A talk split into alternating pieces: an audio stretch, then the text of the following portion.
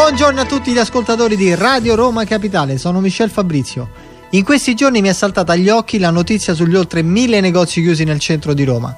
Di solito, più che del centro storico della nostra meravigliosa città, mi piace parlare delle periferie, della loro bellezza e dei loro problemi.